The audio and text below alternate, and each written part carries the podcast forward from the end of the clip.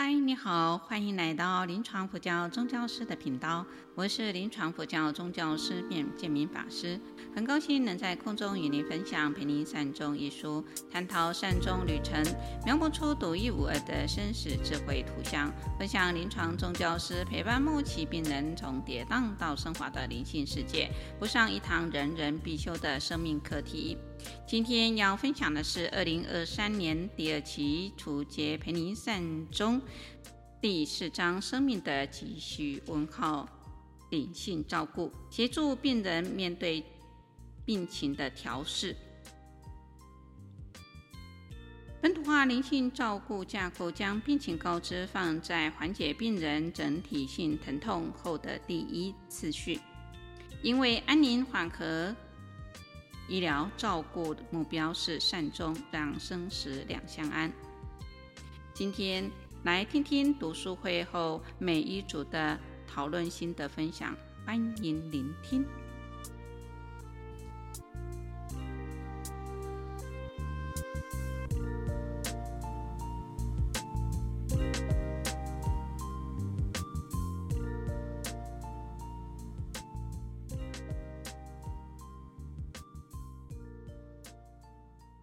现在开始，第一组月春这一组，娜菲。好，法师，然后同学，大家晚安哈。我们这一组的讨论，我稍微做一下报告。就是我们在病情告知的过程当中，就是有人就是提出说同意告知，然后因为在这样子的话，他们才可以去做一些。准备，然后在来生的部分做一些准备，不然会造成那个灵性不安的部分这样子。然后对我们是比较有趣的是说，如果是我们遇到那个失智症的，我我们是失智症的家属，那怎么去对失智症的这个患者？然后他因为他本来就已经是不识字的。状态底下，怎么让他知道他自己已经罹患了这一个失智症的部分？那等一下可以请法师来跟我们回答这个部分哈。那还有就是有人提出那个病，就是说他们去做了检查之后，就是有恶性肿瘤，然后他妈妈就跟小孩子说：“那我们真的是中大奖。”然后他们在对于就是在这个病情告知之后，那个小孩子。就会去经常去跟肿瘤做对话，然后以至于就是他们可以在处于在一个和平相处的状态底下去过这样的生活。那我们第二个问题的部分就是莫瑞兹的那个说癌症不是病的这个部分的话，就是其实我们这一组大家讨论出的过程当中，都还蛮认同这这个这句话的。因为我们的所有的生病，它其实有很多时候是我们处于在无意识的状态，或者是在身身心是处于在一个负面的状态。这些病毒或者是这些细菌、这细胞，然后去演化出来的。那通常这个部分就是会在心理层次面的部分去做一个一个这个部分哈的部分的对话，然后来就是在心。就是说，其实因为我之前有上过一个中医师的课程，然后中医师也是在讲，就是谈到说，癌症这个病，它其实必是比较多的是在心理层次面上面，我们必须更深层的去做一些对话的部分。然后还有我们这个在病情告知，就是有我们其中里面有一个学姐，就是想到说，师姐想到说，哈，他们去看失智那个精神科的部分，然后医生说。他就会想说，他是不是有得失智症？然后医生就说，你是无头型还是失智症？然后他就说，他跟无头型抗失智症有什么关系？然后他说，可以，其实我们如果想要去知道这个部分的话，可以提出这样的问题，跟那个对象对话啊。如果他只是短暂的记忆，那个不是失智。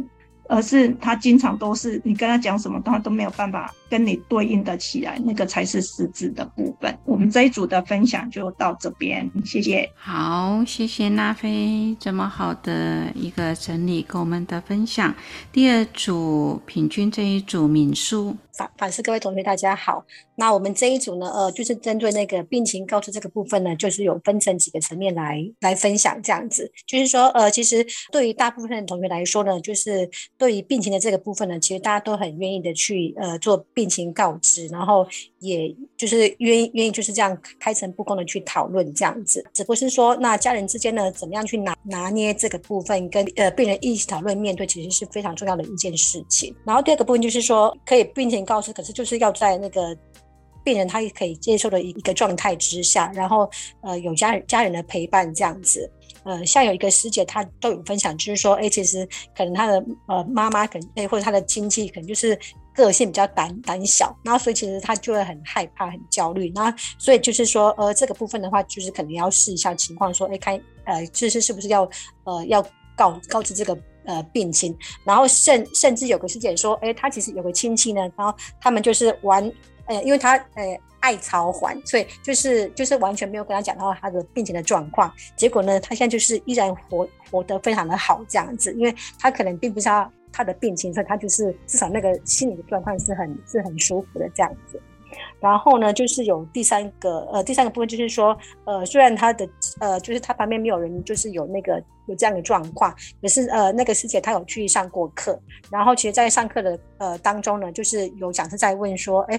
如如果你生病的话，是不是愿意就是被告知你的一个病情？那其实他们就说全班都举举手。那其实大家就是等于说自己是病人的时候，其实就很想知道说，哎，那这样一个状况是不是就是说是怎么样的状况？然后呃，接下来是怎么样去面对这样？然后最后一个部分就是说，有一个师姐讲到说，她妹妹本身是就是有得到肺腺癌，在十多年的时候，然后因为呃，因为就就等于说，因为妹妹本身是护理人员，所以他们就是。呃，就就是等于等于说，他们并呃，他妹妹也知道，然后他们家人其实也都知道他的一个状况。可是因为就是等于是说，呃，因为这个病情不乐观，所以他们相互的去伪伪装，并没有彼此告知说，哎，他们都知道这个病情的状况。对就是说，让那个妹妹呢，她是后来就就是因为这样子，所以就是身身体也是硬撑到最后才往生。所以他们觉得说，哎，其实还还蛮遗憾是在这个部分的这样子。然后那个针对第二个问，呃，癌症其实是启动了我们高知会的疗愈程序。对，其实我们这一组就觉得说，其实呃，有的时候癌症它是一个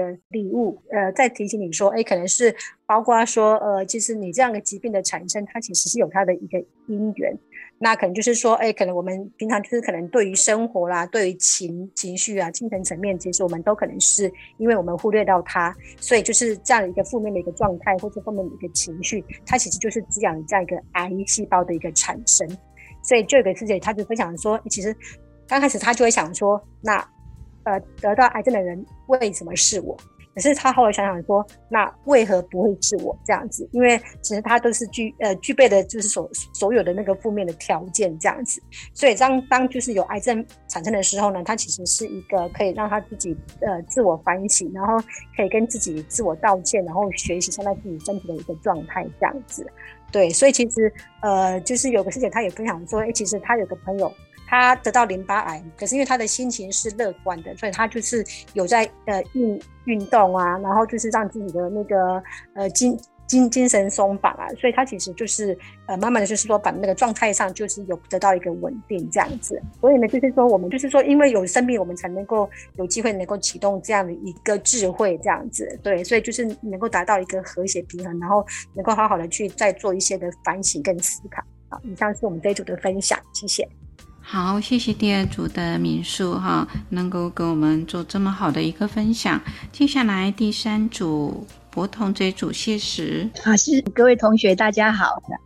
呃，我我觉得好像前面两组呃都分享的非常的有智慧，非常的理性这样子哈。那我们第三组呢，我们第三组我们也都非常认真的讨论哈。那首先就是说，呃，同学都会分享家人的生命故事哈，比如说婆婆肺腺癌啊这样。就是开刀的时候，因为四十年前开刀这样哈，然后再缝起来这样。当我听到这个的时候，就是一个个别生命的时候，我们会觉得真的非常的，就是勾起内心里面很多的那种，就是有这种伤感这样子。还有朋友会乳乳癌啊这样，然后在分享的时候会觉得说，尤其呃扣到第一题的时候，会觉得说，如果没有告知的时候，就会心中有一些遗憾，就会心里面会有。很大很大的遗憾，这样子。可是我们这组也有，有有的伙伴像玉璇，他就分享说啊，有时候可能也是要尊重每一个生命的个体，可能真的是也有一些个别差异的一个状况。这样，其实我们大部分的组员都还是同意说，真面对第一题就是要告知这样，要告知病情，或是说就是会会要怎么打算。我们这一组还是觉得说找一些更适当的时间呢，还是怎么样要去要去告知这样，因为这样的后果会让。病人好，他心里有更多的准备，就像我们第一组也有讲到说，为来生做准备，这样，否则他的灵性会不安。然后就是可能我们会让病人可以有道歉、道谢、道别、道爱或是道善的一些机会，还有才能知道说，可能也可以让我们的家人或病人能够知道说下一个阶段该怎么做。可是我觉得这个真的是，哎，非常需要学习跟转化的一个智慧，就是需要好好去学习，需要好好去学习跟修行的一一个一个做法这样。那针对第二题，我们这组的讨论就是我们大家。都觉得说癌症不是病哈，不是对身体的攻击，呃，而是高智慧疗愈的一个程序哈。这个真的是，就是说，嗯，我们大家还是觉得这是非常正向的话，这样也是非常解构这个癌症的一个话，这样就是前面一二组也讲到说，哎，真的是要好好的疗愈啊，或是说自我对话，这样就是好像变成把癌症当作是一个朋友这样，就是我们我们这组的组员会觉得说要对自己身体负责任，有没有好好的善待自己的身尤其是自己的身心灵。那我们有一个伙伴也讲说，哎，其实身心灵是一个小宇宙，哈，这真的是很不容易，哈。就是在认知上，我们都知道说，呃，身心灵，哈，是一个小宇宙，哈，我们有没有善待这样？但是实际上，真的在体验或在做法的时候，假设我们有家人这样过程，这个过程的时候，那真的是一个非常需要学习和修行。我我一直讲说，真的是非常需要修行。的一个历程，好，他真的绝对不是只有认知，就是头脑上说啊，我知道这样，而是整个生命当中，你可能一年、两年、三年这样的一个陪伴，就好像是煎熬这样，就是一个修行的一个过程。当然我，我想，呃，有信仰的陪伴会让我们会觉得说，在这样的一个痛苦的过程当中，它都是。它都是值得的，因为最后都会熬成一个智慧。我们在这个痛苦的过程当中，真真真正体体验到这个智慧就是这样来的。这样，好，谢谢我们这一组分享到这里，谢谢。好，谢谢，谢谢代表第三组的一个分享。是的，这一些就是要在日常生活当中练习。我们之所以来上这一堂课，就是要让我们认知到，那我们如何在生活当中如何来练习。好，接下来第四组本良法师这一组慧瑜。呃，大家好，我是慧瑜，代表我整理我们这一组的讨论。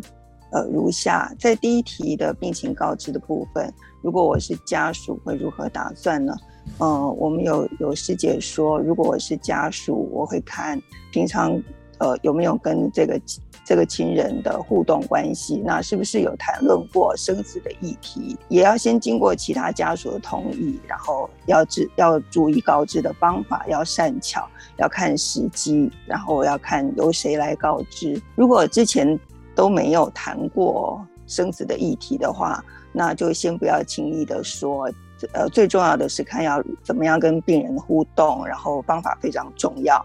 那本良法师又补充说，呃，可以思考要怎么样告知到什么样的程度，呃，然后了解为什么病人不愿意被告知。呃，或许病人不愿意被告知，并非我们看目呃表面上看到的那样，可以多深入了解。然后病情告知不是手段，呃呃和目的，呃呃只是一个过程。我们主要是协助病人为自己接下来的生命做准备。那针对第二题对癌细胞的这个论点，呃，我们有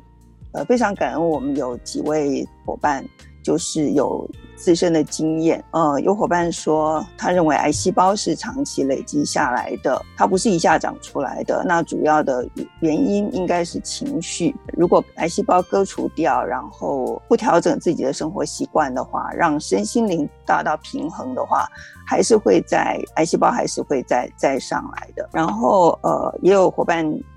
提到说，他以自身的经验，呃，就是有。脑瘤，然后做了三十次的光子治疗，呃，一一一个半月的时间。然后，因为他学佛十多年，所以他都不会有惊恐。倒是他的父母没有学佛，所以都很惊恐。然后每一次化疗他都是自己去，自己搭车去，自己撑着，虽然会昏，可是他还是都自己撑着，摸着墙壁这样子走。然后每一次化疗十五分钟的时间，他都是持续的念佛，然后他不是为自己念佛，他是为癌细胞来做祈福。然后跟癌细胞对话，说：“呃，希望你能够乘着莲花，然后让阿弥陀佛接引你到西方极乐世界。”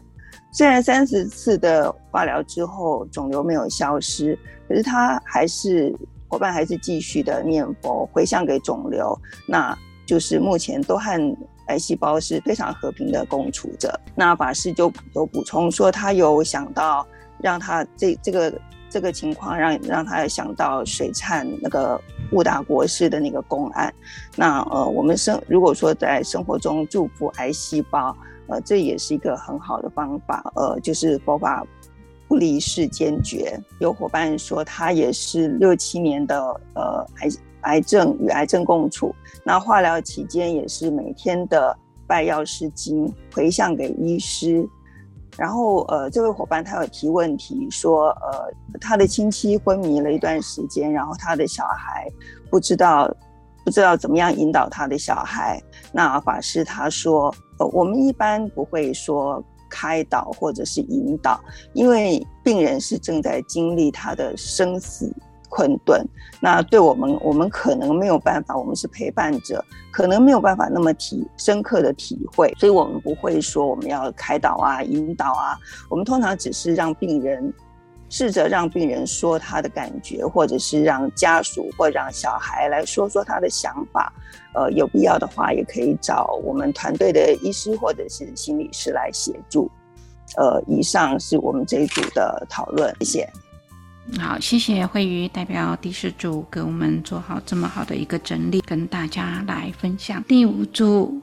第五组办法是这一组。慧慧，我我是听人家讲说，如果医生没有告知病情的话，话是犯法的这样子啊。所以那时候我们跟医生讲，医生说，呃，不行，他一定要跟跟我跟我的家人讲，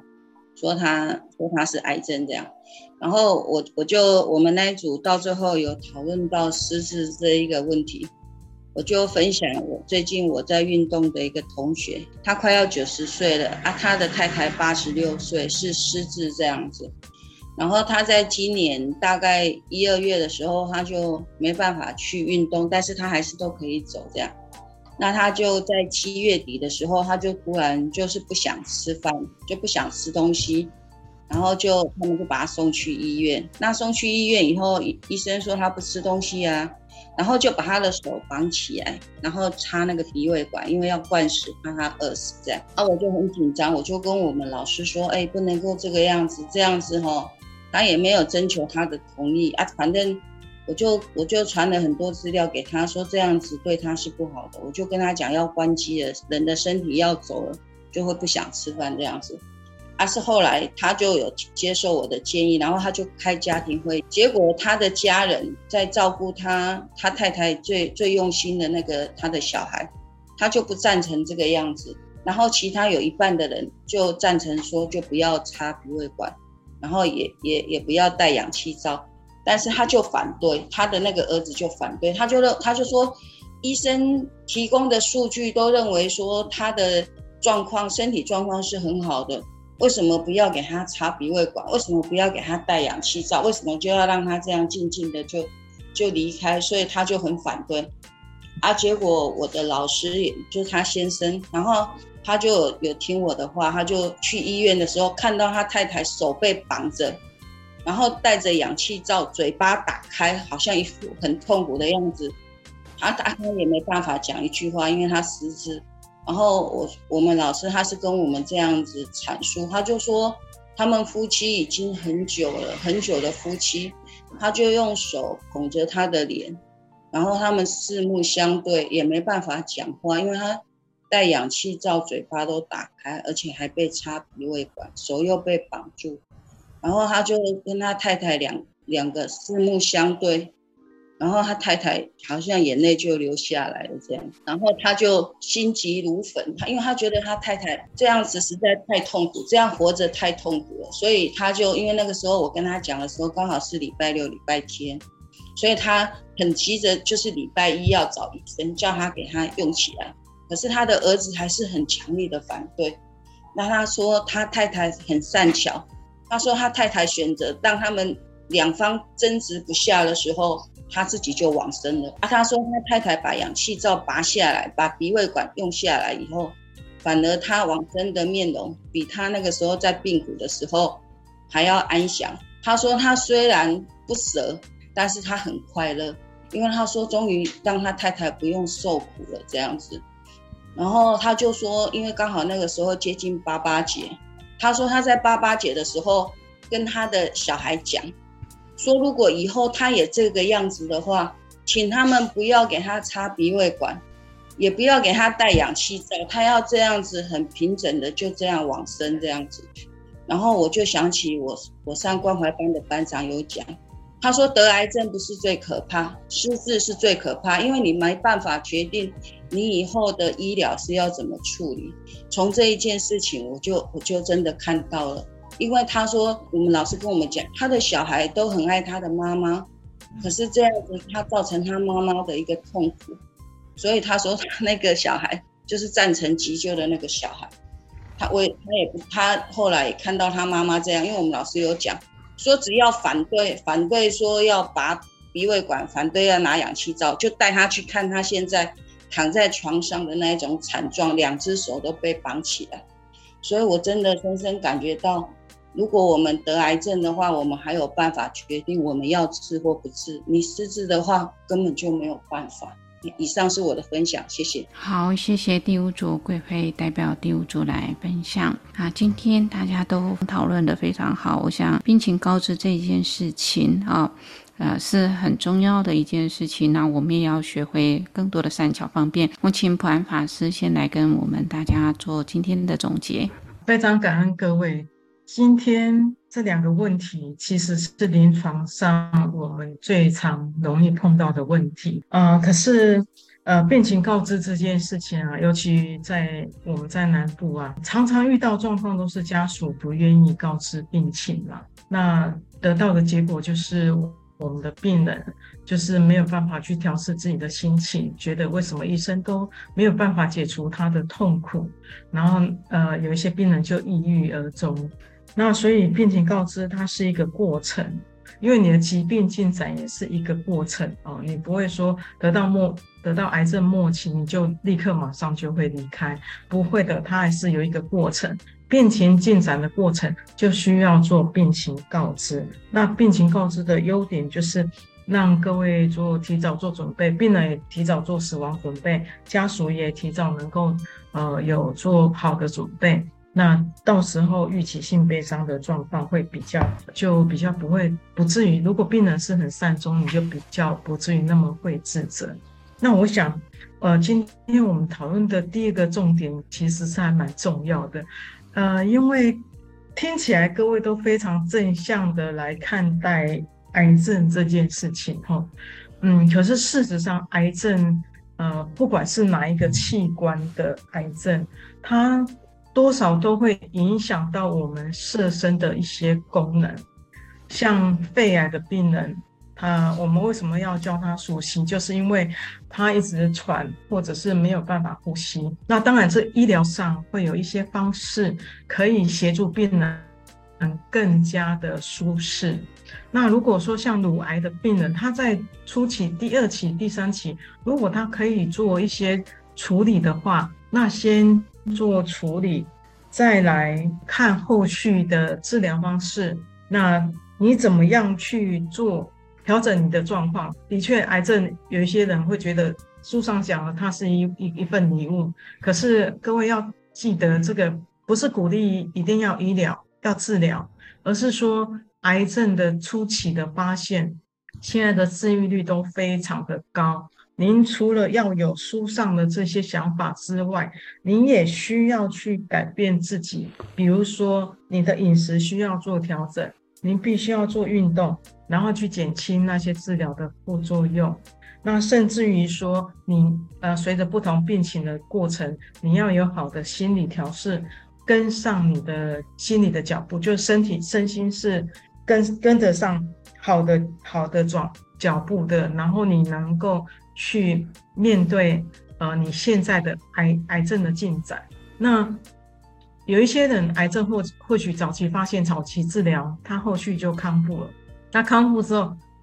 你就要更会醒思到你的生活或许出了问题，或许你太劳累，或许你太多的呃事情，太多的压力，甚至于啊、你从来没有好好的爱过自己。那这时候我们回过头来，重新再看待你这自己，然后重新调整你的脚步。那如果你去做了很多的努力，那你的色身还是这样的话，那你怎么样去接受它这件事情？是一门功课。就是说，呃，可能很多人看到就会觉得说，哎，这样是不是都不用治疗的？我告诉各位，不用治疗的后果就是很严重。如果说他在前面前几期，呃，第一期、第二期，乃至于第三期都还是可以有空间的话。比如说像乳癌的病人，如果他病灶地方去把它移除，然后后续又保养得好，那就他的后续的生命就会还不错。可是有一些人，他就是觉得不应该去动它，导致于后来呃本来是单侧变成双侧，然后伤口变得非常的大，然后又破掉又出血又，那自己本身也是受罪，也很受罪，然后。呃，照顾你的人也很受罪。再来就是说，哎，你有没有这样的经济可以负担这样？还是你就放着？呃，刚跟我们在临床看到，就是说，呃，像乳癌末期的病人，到后来就是伤口很大，然后整个都破掉了，那个味道很浓。其实病人都很有很严重的忧郁状况，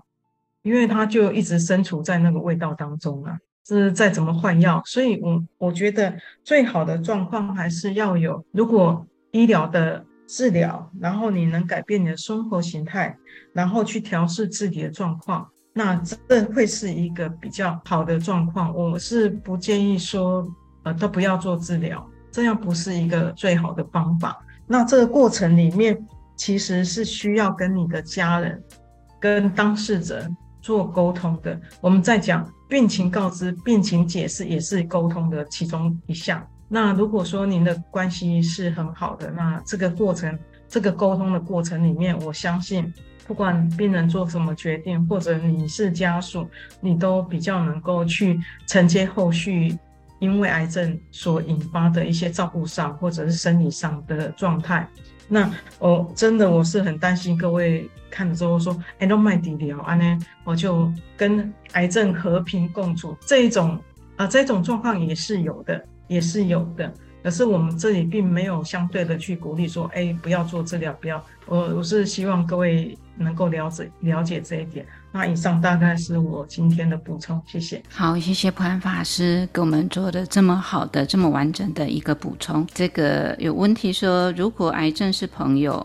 那是否就不开刀化疗了呢？就我觉得说，在看看到的是第几期，然后这个病人的想法，以及这个医生的告知他他的身体的一个状态。譬如说，我照顾过一个病人。他是胰脏癌的，那个呃，医生把它打开了之后，然后又缝回来了。呃，因为里面布满了，它就像鱼卵一样，他根本就没有办法开刀，动也没办法动，他把它缝回来了。那医生没有老实告知，他以为这样子就移除掉了，所以他以为他这样子好了。结果没想到，他一进医院，从开刀一直到最后，他都没有离开医院，他非常非常的。痛苦，然后他的小孩又在国外，他一个人，所以我觉得说这些这一切的事情，我们不是对呃是与否，刚刚谢师有讲，呃不是是或不是这样的一个问题。我觉得说要去看病人本身的一个状况，他第几期，他然后了解病情的进展，然后病人自己决定的时候，家属大家一起开会，一起来了解这样的一个状态。任何事情做下去都不是。因为未来是不可知的，做了会不会好，医生也不敢保证；不做会不会很快就结束？那也有人不做还活着的，所以问题的现象是很多面的。那每一个人在做自己的决定的时候，都要对自己做的决定负责任，因为没有绝对的好，也没有绝对的坏。一旦做了之后，他有可能他的病情随着病情的发展，他可能他的身体各方面的机能也不是很好，那所以他加速了他啊离开了。又有很多人是这个样子，所以旁边的人看到他这样子的时候，譬如说我们曾经有乳癌的病人，他看到他的。这周围的朋友就因为这个治疗了之后，结果加速了，更快了，他往生了。所以他当他有乳癌的时候，他看到这样的状态，他不愿意做治疗了。我觉得没有没有绝对的好跟绝对的坏，所以一定要好好的去讨论了解这样的一个病情。那有做做的机会之后，就如同刚刚潘法师做了。这种后面的这种饮食的习惯、睡眠、运动，种种的一个调理是很重要的，不是只有单一一个、单一一个一件事情而已。就像任何事情的发生，不是单因单缘，它绝对是错综复杂的。啊，所以我们。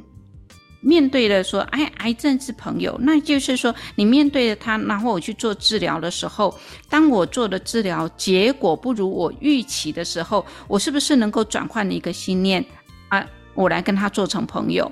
那我能够跟他是不是我能够和平共处？我不用再抱怨，我也不再这种心情低落，而是如果我没有，我已经尽了一切的努力，结果还是这个样子的时候，我们能不能坦然面对？如果是这个样子的话，我为我未来而努力，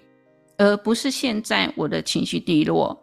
那我在我周围的旁边里面也有学员，他从民国九十二年的乳癌，他经过治疗到现在，他还活着。那是因为他年轻的时候，他断不断的去努力，然后哦，现在也是定期进厂保养啊。好，他定期的进厂保养，这是很重要的啊。还有，他因为学佛了，那在他得乳癌的时候，他才接触佛法，所以他没有办法一个很好的方式。那借过这样子的一种方式的时候，那现在他学佛更清楚、更了解，他更正向、更好的。所以，我想在这部分，我们一定要不是一或二呃状态。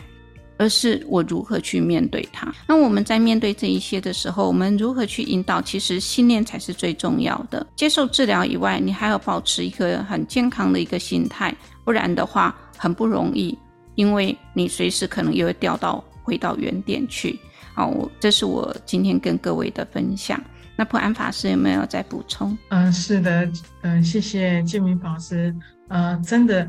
我我觉得临床最困难的就是，呃，有时候是病人太绝对或家属太绝对。那保持良好的沟通就是最好的一个状态，因为病情既然是病，表示它会有，呃，一个周转，有有会有一个运作的状态。那每一个阶段的。状态都不不一样，包括说，呃，不同疾病它产生的一些影响身体的状况，比如说肺癌的病人，呃，他可能一开始是只有喘而已，到后来他可能会有喘加上肺积水，那肺积水就是表示心肺功能衰，慢慢在衰减，那这是一个疾病的过程，所以，呃，当我们知道这样的过程的时候，充分去做沟通，然后与你的主治，与你你照顾的。的亲人的主治医师做良好的沟通，这是非常的重要，这是避免让您的亲人受苦的方式。那有时候我们在临床都会蛮担心，现在的的那个 Google 太厉害，Google 大神非常厉害，他就是你只要把一些什么拍一下，然后上网 Google，你就可以 Google 到很多，然后你就拿着这个 Google 去跟医生讲说，哎。医师，我看到哪里有什么处理方式，还是什么治疗方式啊？你可以用这个方式吧？我的亲人可以吗？那就造成医师的困扰哈。所以就是跟医师保持良好的关系，跟跟那个。沟对于病情的沟通这个部分，反而是非常重要的，因为这个过程我们需要去学习，然后这样才会达到我们刚刚讨论第二个部分，就是讨论第二个部分，癌症是不是礼物？当然，我们那一对那一嗯第五组的组员，大家都觉得是一份礼物。为什么是礼物？因为他从这个过程当中学习到更珍惜当下，更珍惜、呃、你身边的人。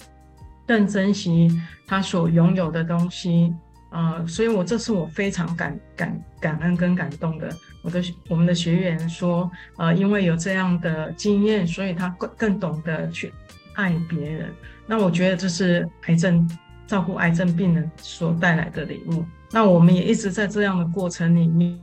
面看到我们的病人跟家属，病人善终，然后家属善生。那以上，谢谢各位。好，谢谢普安法师在座的后面更圆满的一个补充。接下来，我们请普安法师来帮我们回复第一组提出的问题：失智症的家属如何让失智症者知道他已罹患失智症的部分？我们请普安法师来给我们回应。感谢学员呃提到关于失智症的家属如何让失智症。啊，患者知道他罹患失智症，那其实这个问题啊，呃，会有一点比较难以去做病情告知，因为失智症本身就会有呃记忆缺失的问题，那他可能短期的记忆比较没有办法去呃记忆短期的的。他的脑脑大脑里面比较没有办法去记忆短期的记忆，那他可能会不断的去讲他过去的经验，所以如果当他当失智症的患者，呃，他可能自身的病视感不是很强，那这个时候家属的照顾过程里面可能比较需要面到。面临到的问题，反而不是在失智症的告知这件事情，而是如何照顾的问题。在失智症的照顾患者里面，我们常常看到，因为病人记忆上的缺失，所以容易产生他常常做过什么他都忘记了，或者甚至于他自己吃过饭他也忘记了。那在这个过程里面，啊、如何陪伴到是我们比病情告知来得重要。那在这个过程里面，就非常需要有大量的同理心了，啊、因为他不是，啊、真的想要呃这样做，可是他真的是忘记了，所以如何耐心的去陪伴病人，反而是我们要学习的首要功课。那如果你将病将重点一直摆在病情告知这个部分的时候，那个我们刚刚提到他的大脑会有短期记忆。缺失的问题，所以纵使你病情告知，他还是很快就会忘记了。哦，所以我们的重点真的比较不会摆在是告知病情，而是如何陪伴他的过程。当然，现在啊、呃，有一些医院有一些病友会、呃，会有所谓的呃失智症团体。那我觉得那个部分也是非常可以让病人去做尝试的部分，就是透过药物的控制，还有。就是病友会的组织成员之间不断的去刺激他大脑，呃，不要让他退化的太快。那药物的控制情况之下，这个就会减缓失智症的情况。所以也不是说单单要讲病情告知这件事情而已，而是利用我们如何利用有限的资源来进行一些临床上的照顾，这才是我们所要照顾失智症患者的重点。以上回应，谢谢。这是八月十三号陪你善终读书会分组讨论的心得分享。节目的最后，我是我生命的主人吗？如果是，我能主宰自己的生死吗？如果不是，主宰我生死的又是谁？想探讨生活中如何让身心灵得到宁静与喜乐吗？当挚爱的亲友面临死亡，如何协助他们走完人生？当留下来的家属面临失落，如何陪伴他们走过悲伤？欢迎您加入我们的行列，分享您的生命故事。今天分享到这里，感谢各位能聆听到最后。固定每周六上架新节目，欢迎各位对这集有想法或意见，可以留言及评分。您的鼓励与支持是我做节目的动力。祝福大家平安喜乐，感谢您的收听，下星期见，拜拜。